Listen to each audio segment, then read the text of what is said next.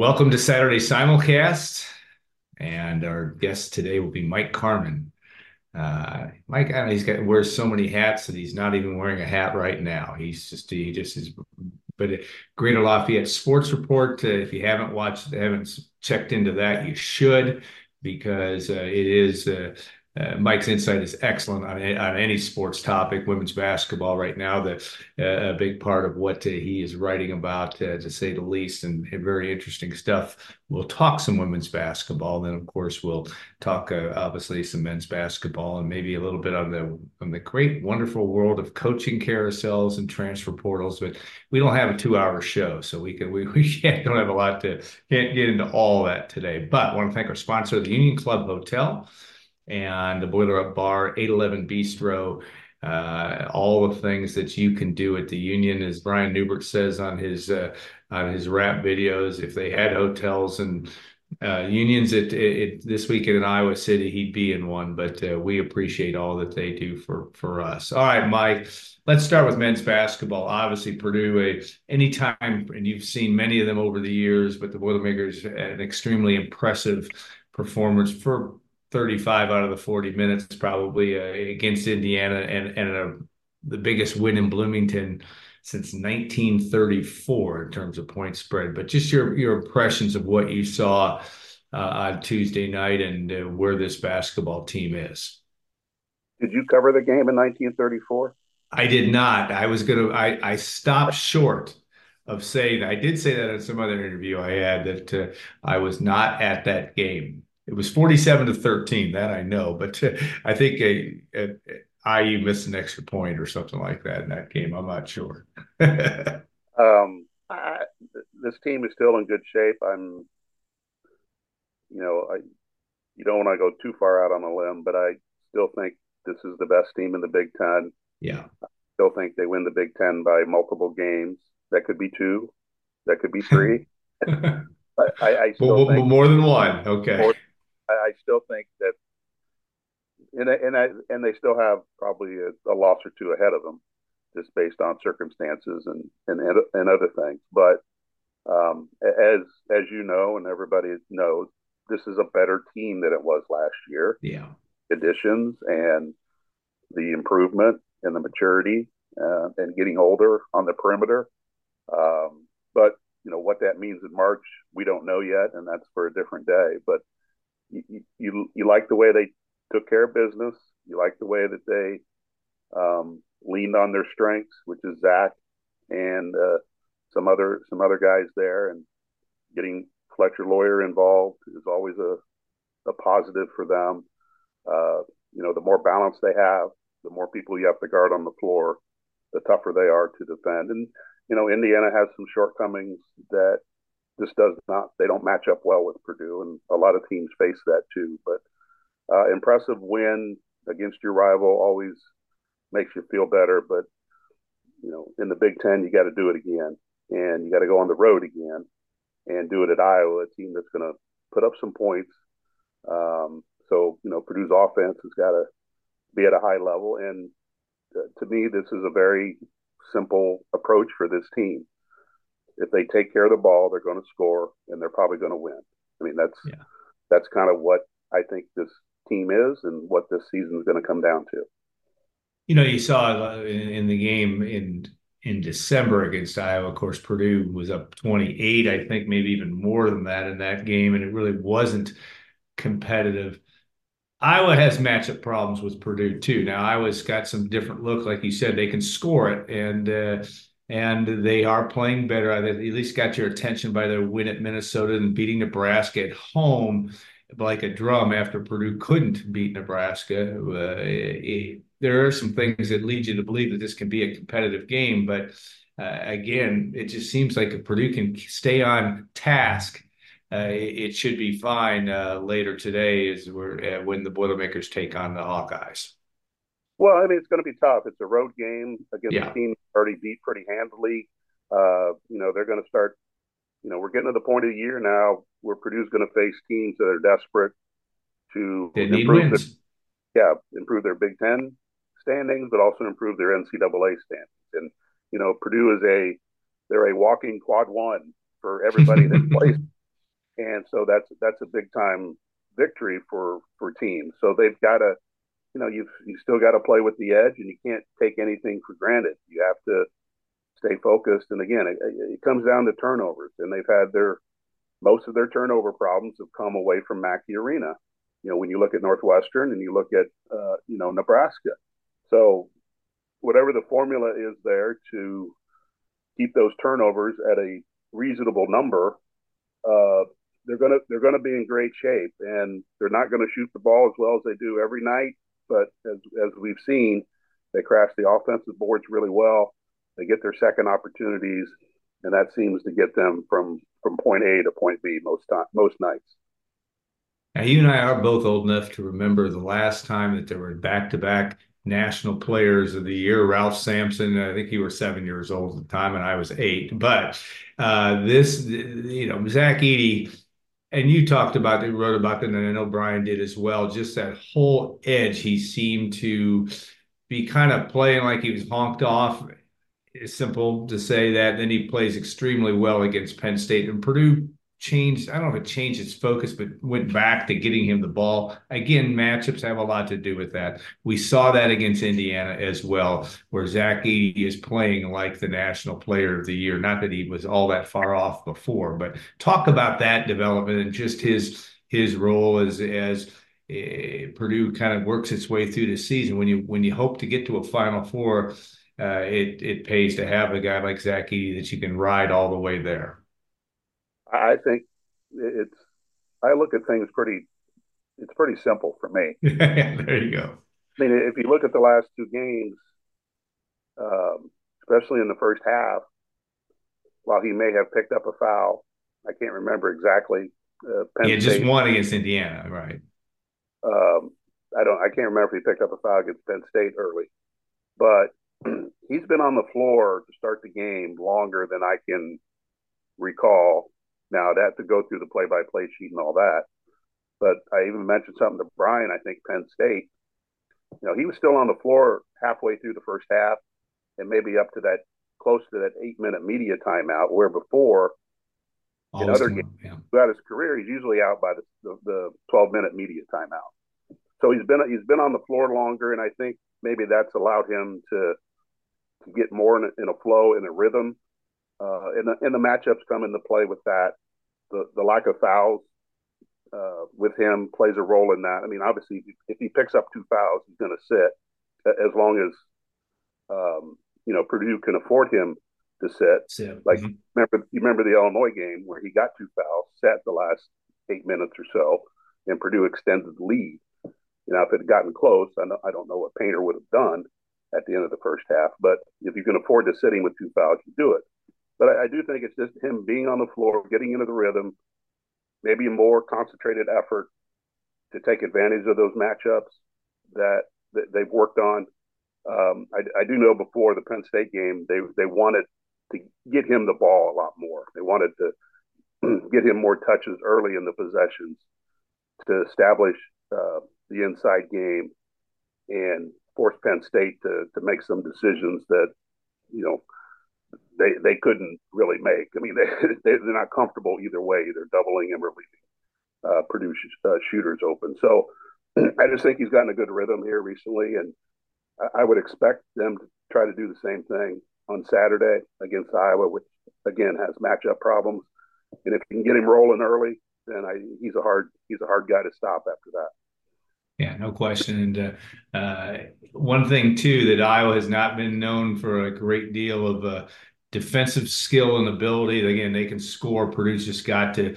I mean, I don't know if it's being patient, but you know, we talked about just make shots. Boy, Purdue looks like a good basketball team, and Fletcher Loyer makes shots, or Lance Jones makes shots. I mean, it's it's uh, again, I'm using my Mike Mike Carmin philosophy. It's not that difficult. Uh, Purdue, you you put the ball in the basket, you look good, and uh, those guys have been doing a pretty good job of that. What's that? And you take care of the ball. Yeah, and you take care of the ball, and, and even and certainly, uh, I think under ten turnovers against Indiana uh, was a step in the right direction in a hostile environment, and and uh, that didn't seem to bother Purdue, even when Indiana made uh, and Trey Galloway went off in the second half. Uh, it did bother them. I mean, they got it down to nine points, but they weathered the storm.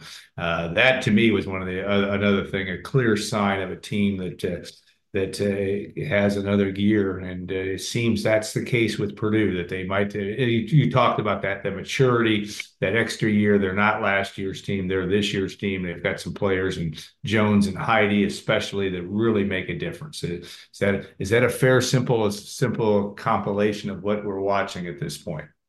Yeah, I mean they, they they had to go get more quickness than they did with Lance Jones, and he can be a one man press break uh, at times, and he's he's he's proven to be a really good three point shooter. You can't you can't leave him open on the perimeter. Um, so yeah, that's simple, and they've got more more depth to go with. Cam Heide's been pretty solid coming off the bench, uh, giving them whether it's a three pointer, um, some defensive stops. Um, you know, so Matt, as everyone knows, Matt has a lot of options he can go to depending on what's happening um, I think one area that may doesn't get enough attention or hasn't gotten as much attention is this the production they've they've gotten from their four men, Mason Gillis and Trey yeah. Kaufman Renn. Um, you know, Trey Kaufman Renn's had nights where you know he had 23 in one night um, and kind of carried carried some load there. You know, Mason has always been solid uh, in what he does, and he's coming off the bench. You know, he brings physicality. He brings three point shooting. He brings yeah. toughness. Uh, he rebounds well. You know, I found a stat the other day that he has as many offensive rebounds that he does as he has he as he has three pointers. Uh, yeah, I don't know that. I don't know that for a four man that seems like a pretty good combination uh, to have. So I I think what they're getting out of the four position has really maybe pushed them forward yeah. another level uh, to complement Zach in what you know what he does. Uh, so things are trending in the right direction for them, but you know the Big Ten's filled with landmines, and it happens this way. This time it happens sometimes like this where everybody has an off shooting night for some reason, and you know you find yourself in a hostile environment and you can't get out of it for for whatever reason. But but right now it's uh, they're trending in pretty good direction. Yes, this uh, Saturday simulcast is evergreen till about 4:30 p.m. Eastern. then everything we've said may or may not be true, uh, based on the results in Iowa City, and certainly uh, um, that I think is true. I think it uh, uh, again. I think there's a general feeling that Purdue's in good shape and and trending everything trending in the right direction. But uh, I don't. I agree with you, Mike. I, I don't see them going undefeated here the rest of the Big Ten season. There, there's somebody that's going to get them at uh, get them on the road and cause Purdue to recalibrate a little bit, and that may not be a bad thing for Matt Painter's team, just because uh, just making those tweaks and doing some things a little bit differently and better. Still got to get better from January the twentieth to uh, the third week in March, uh, you want to be you want to be better. So, all right, now we want to talk also women's basketball. Nobody knows women's basketball, Purdue women's basketball, more than Mike Carmin. Greater Lafayette Sports Report is a. If you haven't had a chance to subscribe to that. Uh, operators are standing by, but a great uh, Mike does a great job with that and his analysis of a team that, you know, on Thursday night just kind of seemed to me to be more, and I don't watch them near as much as you do, but seemed to be a little bit of more of the same, uh, with at, at, least on the road against Penn State in a, in a double-digit loss in the game that the Boilermakers could not penetrate that uh, single digits. It didn't seem much in the second half. Talk about where Katie Gearlds' team is. They're nine and eight right now. Their net is near 80.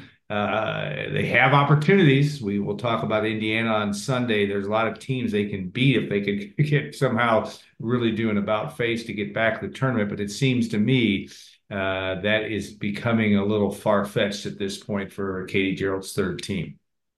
Yeah, I mean they they put themselves in a in a, in a hole right now, uh, and it's going to take a lot to get out of it. And with who they have to play and where they're positioned in the Big Ten, you know they're going to have to go on a pretty substantial winning streak to to climb out of that. I mean, the way things are jumbled in the Big Ten, you're not that far from being where they're at now to yeah. climbing a new position, but it's more than that because the record's not what it should be or what they had hoped it would be, uh, being at nine and eight. Uh, they they lost too many games in the non-conference, so you know they have a lot of work to even I think get back to thinking about the NCAA tournament. I mean, their focus right now is just trying to find a win, break the three-game losing streak, and figure out a way to take care of the basketball early in the game. They've had yeah. high turnovers uh, in the first quarter and the first half. It's put them in um, put them in big holes the last two games at Maryland and at Penn State. Um, and there a lot of them are unforced turnovers, are just plays that you would expect being made at this level. Um, you'd be curious going back and the, the combination of forced and unforced turnovers. They had some live ball turnovers last night that, that hurt them. Uh, you know, once they got down double digits, they never could get it back. And um, but they're in a they're in a tough spot right now, uh, trying to get a win. I mean, you have a group of veterans that have brought you to this point, but you also have a good nucleus of, of freshmen that that's getting more and more playing time and probably probably should get should get more and more playing time as as we move forward here because uh, you need to have a little bit of an eye to the future, an eye to next season. No one in the program is going to say that, but you know that has to be part of the thinking as they um, as they navigate here the, the next couple weeks to get to the end of January to see what exactly February can mean for them. Yeah, you know, you look at the, I think the end of the game uh, on Thursday night against Penn State, you had five freshmen on the floor. Um, it's not again it is simple as that that you're not going to play any of your your your vets down the stretch but it'll be interesting to see. And and you know Katie Gearlds is still forming a program even though it's year three and they made the NCAA tournament in year two. Um, and they may take a step back from that standpoint this year. But talk about just her evolution as a coach and yes some of the things that she's got good solid recruiting class coming in there's reason for optimism but uh, got to be a little bit of a, challenge for her just because um, you know she had that tremendous success at Marian, but also just you know the, the evolution of a program and building it and, and trying to get that foundation as solid as possible moving forward. Yeah, I mean, and she's you know she's a competitive person as we yeah. saw as a player. She's competitive as a coach. You know, a lot of coaches just they want to snap their fingers and fix everything and this this can't be fixed with a snap of a finger. Um, and you know, it's interesting with the transfer portal, and this applies to Purdue, I think, a little bit, but maybe not across the board. Is that you, you when you use the transfer portal, and, you know, Purdue, Purdue did use it under under Sharon, and they've used it a little bit under Katie, but you're getting players that you didn't recruit for three years in high school. So how much are they bought into what you're doing? And yeah. so I, I, think that's a challenge, another challenge for today's coaches, making sure that everybody's engaged and you know, people that you've spent time with are on your side and are going to push forward. And I'm not saying that's happening at Purdue, but I think it's an overall uh, situation with the transfer portal uh, that they're not they haven't been with your program that long. They're either one year, two years, and you know, in some of the cases with Purdue, they're three years. So you hope that they they bought into what's going on here. But um, but she has a she has a good group of veterans that have been that have been solid. Uh, but you know they've they've probably reached their ceiling a little bit, and you got your young kids that probably need a few more minutes, and I think that's a challenge for her growing as a coach to how to balance this out. Um, getting your young kids the right amount of playing time, but also still keeping your veterans engaged uh, to the point where they're they're they're trying to win games for you, and you know in their careers on a on a high note. But you know, with this team, you know if they can figure out a win here in the next week or so, maybe that pushes them forward a little bit more. Uh, but you know they they do have a lot of challenges ahead of them, and you know and she's she's trying to balance both there. I mean, it's it's hard because you, you want that success. You want to take another step forward. You know, they did make the tournament last year, but they made it in the play-in game. So I've used the word incremental in there. yeah. and you know this year was set up to, to take another incremental step forward. Now we'll see if that ha- if that actually happens, but there will be steps forward even if they don't make the tournament because you're going to get your freshmen a lot of playing time, kind of set you up here uh, to combine with some of the recruiting classes that, that you have coming in and some of the players that, that they're recruiting.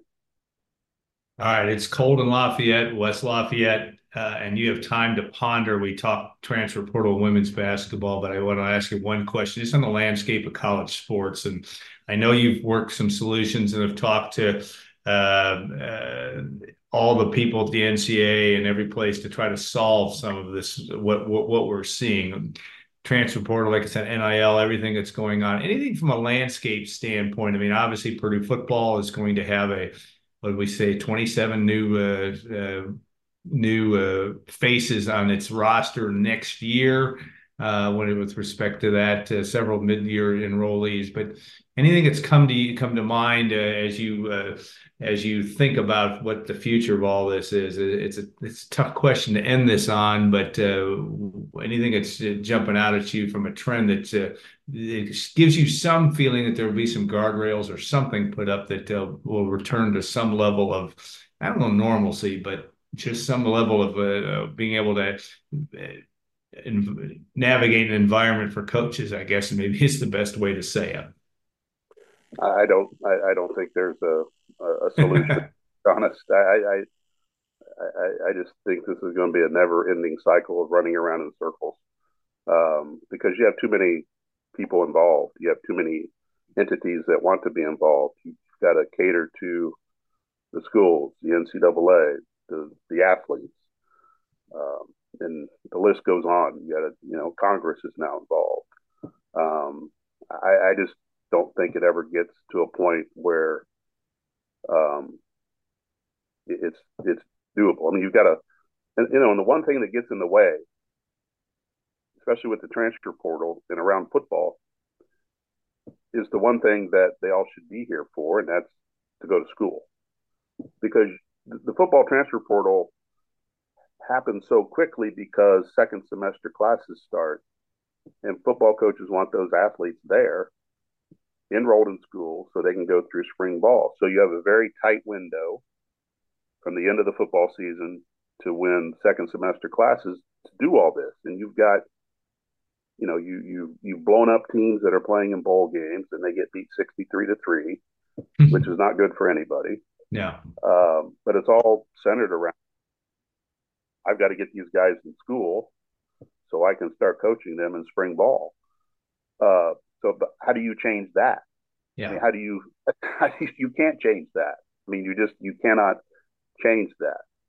So there's a lot of things that need to happen around that to maybe slow the roll, especially in football, the transfer portal being such a nuisance in December and early January whether that's, and I know Brian has written about it and other people have written about it, whether that's moving, quote, bowl games to the beginning of the year to make sure everybody can wants to play, can play, doesn't opt out to the only to the thing where in December the only thing you have is the college football playoff. And most guys are going to stick around to participate in the college football playoff. But once they lose, they're done. They can go in the portal. They can do whatever they want. So, I mean, that's that's one. I don't know if it's a solution, but it's one idea to maybe slow the slow the roll a little bit. But it's you know with NIL, you know, it, it's pay for play is what it is, and I, I just I just don't see how this ends in a in a positive way for everybody. I mean, I just think a year from now we're going to you're going to ask me the same question. Yeah, yeah. And I, I'm not going to have an answer. Nobody's going to have an answer. They can't wrap their their head around it. Um, is the solution making them employees? I probably not. Uh, is the solution breaking away and having football as its own independent animal out there? Maybe. Uh, but there's just you just have so many tentacles trying to get involved in these things that it's you know it's very hard to come down with a a, a clear solution as far as what needs to happen to to calm this thing down and kind of get it back to where it should be where you are academic based. You don't hear anybody talk about going to going to get a diploma. And now, you know, yeah.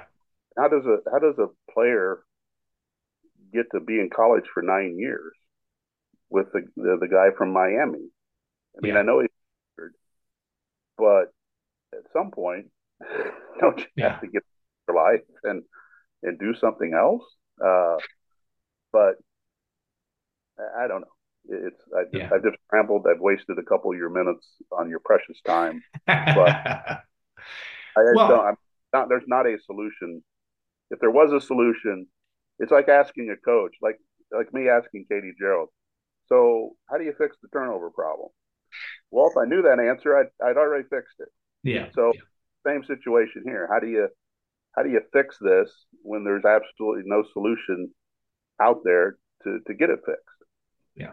I think it, you're right. It, is a, and we're so used to dealing with problems that there, you know, there's at least one of three answers you might be able to come up with. I, I don't even know where that is here.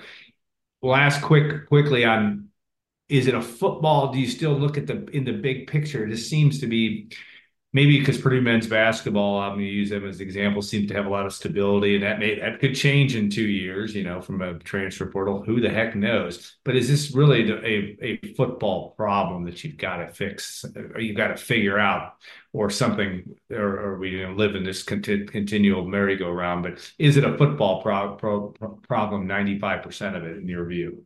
Oh, yeah, it is a football problem because of the way the the schedule and the calendars are set up. Yeah. Basketball has, you know, there's transfer portal issues with basketball and other sports, but football is the main one because the value that's put on spring practice, the value of getting guys into your program as early as possible. Yeah. And that bumps up against, you know, you got two worlds colliding there. You have the end of the season with playoffs and bowl games, going up against the transfer portal opening, and then going up against second semester classes. Yeah. Starting. I mean, you can't. Can you get every Power Five university to start second semester mm-hmm. class at the same time? No, you can't. I mean, you can't. You can't control that. So it, it is a football problem. It's a football issue that needs to get taken care of, but it has to get taken care of around the academic component of it because you schools are not going to change what they do in that area just to satisfy fixing the transfer portal. So you you've got to work around that first, and then figure out a way what's the best solution to get to get everybody to that point. And it, I think, the less games you have in December allows that maybe to to progress a little bit better uh, because you're running up against all these bowl games. But the other component of that is TV.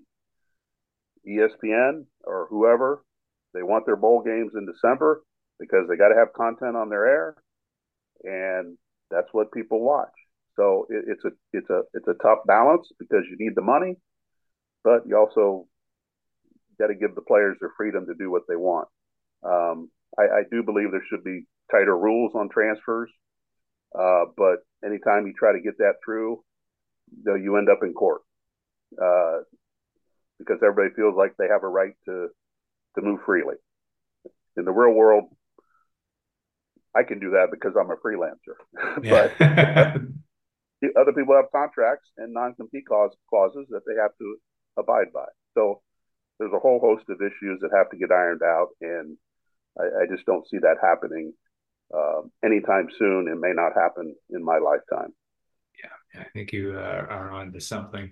And um, yes, it is what you know. What's this? What's to say you can't uh, challenge? Uh, uh, you know, the ability to stay in school. Like I said, nine years. You got one. You know, what's to say that uh, I want to go and get my doctorate, but I want to play college football? You know. Yeah. What what programs are you taking in your ninth year academically?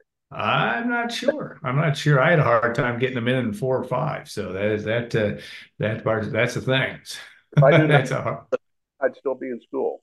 Yeah, you bet. So, Mike, thanks for your for your insight as always, and uh, uh, always interesting. Even if we are uh, uh spinning our wheels in football or portal conversation, it is uh, it is a topic that is being hit all the time. So we will take a. I don't know. We're not really to take a. We're going to take a transition to Tom Dienhart, and we'll talk some Purdue football recruiting, uh, and uh, we'll look forward to doing that. So, Mike, thanks again. Have a great rest of your weekend, and uh, we'll stay tuned. We'll be with Tom here in a second.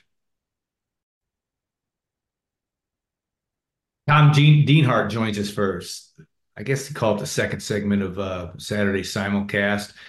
And Tom, uh, nobody covers Purdue football more than better than Tom Dienhart, and we're grateful for all his work. This uh, and Tom's been living in the environment of head on a swivel over the over such a long period of time.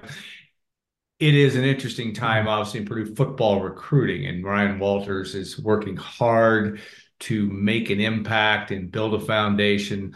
Uh, I know for the Penn State men's basketball game, uh, Zach Edey was on the floor, but so was Tom Dienhart, uh, scouting out some of those uh, junior day guys that came in. But just talk about kind of where you know. I know that this weekend it's a big weekend. To, coaches are are making an impact in Indianapolis on down. You've written about that, but just kind of give me a a broad stroke view of what you're seeing from Ryan Walters' staff uh, really in his first kind of full uh, swing at uh, at the high school recruiting landscape. Yeah, you know that was that was supposed to be a strength of Walters and his staff, and I think I think it has been so far, Alan. Yeah, the ability to connect with these kids. I mean, uh, we, we, it's well documented how young the Purdue staff is, led by Ryan Walters, who Alan I believe has a birthday on Sunday. That's right. Behold, thirty-eight. remember when you were 38? I can't even remember 38, Alan. I, I still own a comb when I was 38. yeah.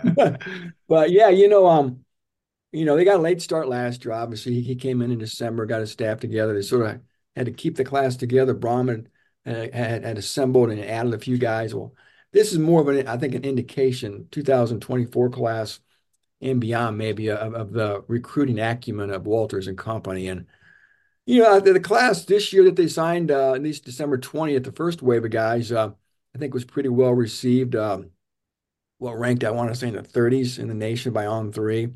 Um, uh, a nice collection, I think, of offensive linemen and defensive backs in particular, Alan.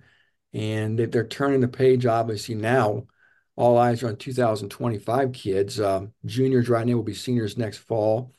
And they've got four commitments already, Alan. They got a big one recently from Terrion Grant, the big six foot four, six foot four cornerback, Alan, from Murfreesboro, Tennessee, a four star kid, had a who's who list of offers. And uh, he, he, he'd been a silent verbal for a couple months, Alan, went public, uh, I believe it was on Sunday. So big get, again, four guys. They've got a quarterback for, for next year, too, already, Alan Sawyer Anderson, a five foot 10 kid from Texas. And uh, they got a running back also and a, and a linebacker. So they got four in the four in the can, so to speak, Alan, and they they hosted the four or five kids this last Saturday. You were talking about over in uh, over in Mackey Arena, some 2025 guys. And Alan, there's a name on there you may be familiar with, uh, Cameron Gorin, uh, the son of Brandon Gorin, uh, big six foot five offensive tackle from Hamilton Southeastern. He was there. John Anthony Hall, a wide receiver from Fishers. Allen, he he got an offer last week when he was here. Nizzy Davis, a big six six tight end from Lawrence Central. So uh, uh, again, and, and and and all Indianapolis kids, right? And and and Friday, the staff is sort of blitzing Indianapolis, if you will. Um, I like calling it Nap Town. My, my dad always called it blitzing Nap Town, and they they did yeah. last year. Of course, if you're a Purdue football coach, Purdue anything, you want to have a good presence in, in, in the capital city and they, they have got an itinerary. If, if schools are hitting, they're going to go to a basketball game tonight, and uh, yeah, you know they're they're they're they're all, they're at it. They're at it, trying to connect with these kids, and um, no no visits this weekend, Alan. Um, there's no basketball home game, um, but again, uh, they've been busy on the road all across the nation during the course this last week. The Blitz in Indianapolis on Friday. And uh, I think what next Saturday they play Michigan at home. Basketball team does. I want to say, is that right? No, they play a Tuesday. Though they don't have a home men's basketball game till IU on February 10th, a weekend home game. Oh, really? Not to, because they go to they go to they have Michigan on Tuesday, which I'm sure they could have some some low, relatively local kids up for that. And then of course they go to Rutgers. Then they go to Wisconsin the following weekend. And of course Indiana. Yeah, it's weird because they really only have three weekend games left with uh, uh, they've got obviously Indiana on the 10th, and then you've got Michigan State on the 2nd, and then Wisconsin on Senior Day on the 10th.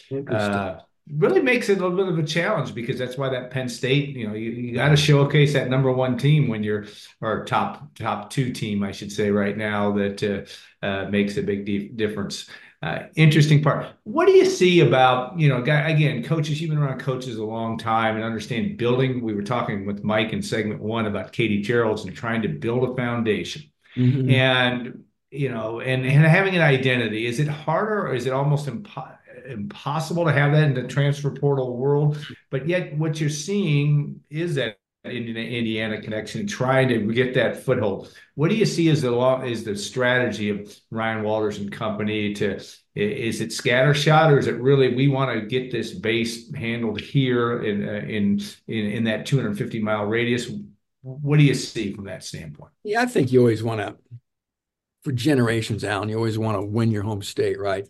You want to keep your best players at home if you can, and then sort of fan out from there. But you know, I, I, think it always means a little bit more to guys who are from the state. You know, they they yeah. they, they, understand the state, they understand Purdue, uh, the Purdue IU rivalry.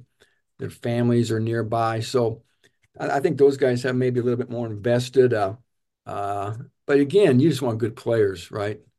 Yeah, I don't care where they're from. You, all you want are good players, and um, and uh, this staff obviously has made its presence felt far and wide uh, on the high school recruiting front you know, going to Mississippi, you know, Tennessee to Texas, uh, on and on it goes. They've um, they've really fanned the country, um, looking for talent. But again, um, yeah, I don't know. You know, um, players come and go more than than ever in this era with the transfer portal, Alan. So the task has got to be tougher for coaches um, who have guys who are, I, I don't want to call them mercenaries, but these transfers come in, Alan, and uh, I'm sure you're supposed to be team first. I'm sure these guys are team first, but they came here because they want to play, man. I'm sure they want to win, but they want to play. They, they, they saw an opportunity to come to Purdue to play and get on the field. That's what everybody wants. That's what Alan Karpick wanted to do back in 1977. Bill, just want to get off the bench and play. Or and I didn't. And I didn't. I didn't get off at all. But you could have transferred to Frontier or, or Benton Central. want, everybody wants to play. So uh, you, you got it's, it's tough, man. You know, you got you got to manage egos. You got to manage people's wants and you got to look for selfishness. It's tough. I mean, it's tough, but I guess you try to develop some type of baseline culture. I think a lot of that, Alan, starts with your strength coach. Honestly, the one coach who probably spends more time with players than any other guy on the staff is Kiro Small. Yeah. And boy, I, have talked to Kiro a few times, know him just a little bit, and other people talk about him in very high, uh, very high praise, very high words for Kiro. What he's meant, just just not from a physical development standpoint, but from I think a culture standpoint and work ethic standpoint. So he more than anybody may be responsible for for maybe establishing a baseline culture in the Purdue football program. You know, we've talked about it and we talked about it with Mike earlier also, but just this whole navigating the world of change and being mm-hmm. able to be in that environment and to be able to weather the storm. And again, we're not we're not in Ryan Walters uh, having breakfast with him every morning, so we don't know really what he feels. But boy, it does seem like if there's any chance to to be able to have a guy that that can deal with the thousand things that are thrown at him and not really let it phase him all that much. Is it safe to say at least that this that uh, Ryan Walters takes a step in the right direction there because maybe because that 38 year old uh, yeah. body I don't know, but uh, it seems to me he's he's kind of hanging in there and uh, just doing his thing, controlling That's what he can control. Yeah, amen to that, brother. And then I think when, as you were talking, I, I think you you gave the answer I was thinking of the youth of Walters. Um, you know, he's he's he's a younger guy, more adaptable to change, not set in his ways. We saw Nick Saban leave. They said some of that was due to the changing landscape of college football. Yeah. Uh, landscape uh, he didn't grow up navigating, and I, I, understand it. You know, I, I get it. But again, I think maybe that's that's one of the strengths of having a younger coach who's not phased, he's not put off by by uh, this new era. Um, these gosh darn kids who want money. You know, yeah. it doesn't do any good. It. doesn't do any good yeah. to shake your fist at the clouds out. These yeah. are the rules. This is how the game's played. Either embrace it or fail, right? Yeah. It's like that in life across every stage. Uh, you got you got to embrace what what it is, and if not, you're going to get left behind. And I think Ryan Walters fully embraces the landscape of college football. I think that was maybe part of the reason why he was hired too, Alan. Um, for a lot of reasons, but I, I think some of it was that youth, uh, the wide-eyed uh, ability to to not be daunted by by any task. Purdue's a tough job. This is a tough landscape. We all know it. Walters just shrugs his shoulders and keeps moving forward. And we've seen him stump for a more robust collective. He knows what it takes to win. And uh, I think it's going to be fun to see where this thing is at in two or three years, Alan. Um, this coming fall is going to be interesting, right? Um, 18 team Big Ten, tough schedule. Notre Dame's back, coming off a four and eight season. You know, 14 transfers. How's all this going to look? There's the storylines tumble out of my head when I think about it. Uh, big year, Alan. A big year. Can't Purdue get back to the bowl business? It's going to be a lot of fun uh, tracking this team starting um, spring football here in what about probably about two months from now, Alan. If you believe it, two months from now. Shine your helmet, get your mouthpiece ready, Alan. About two months from now, they're going to be cracking skulls over there on Northwestern Avenue.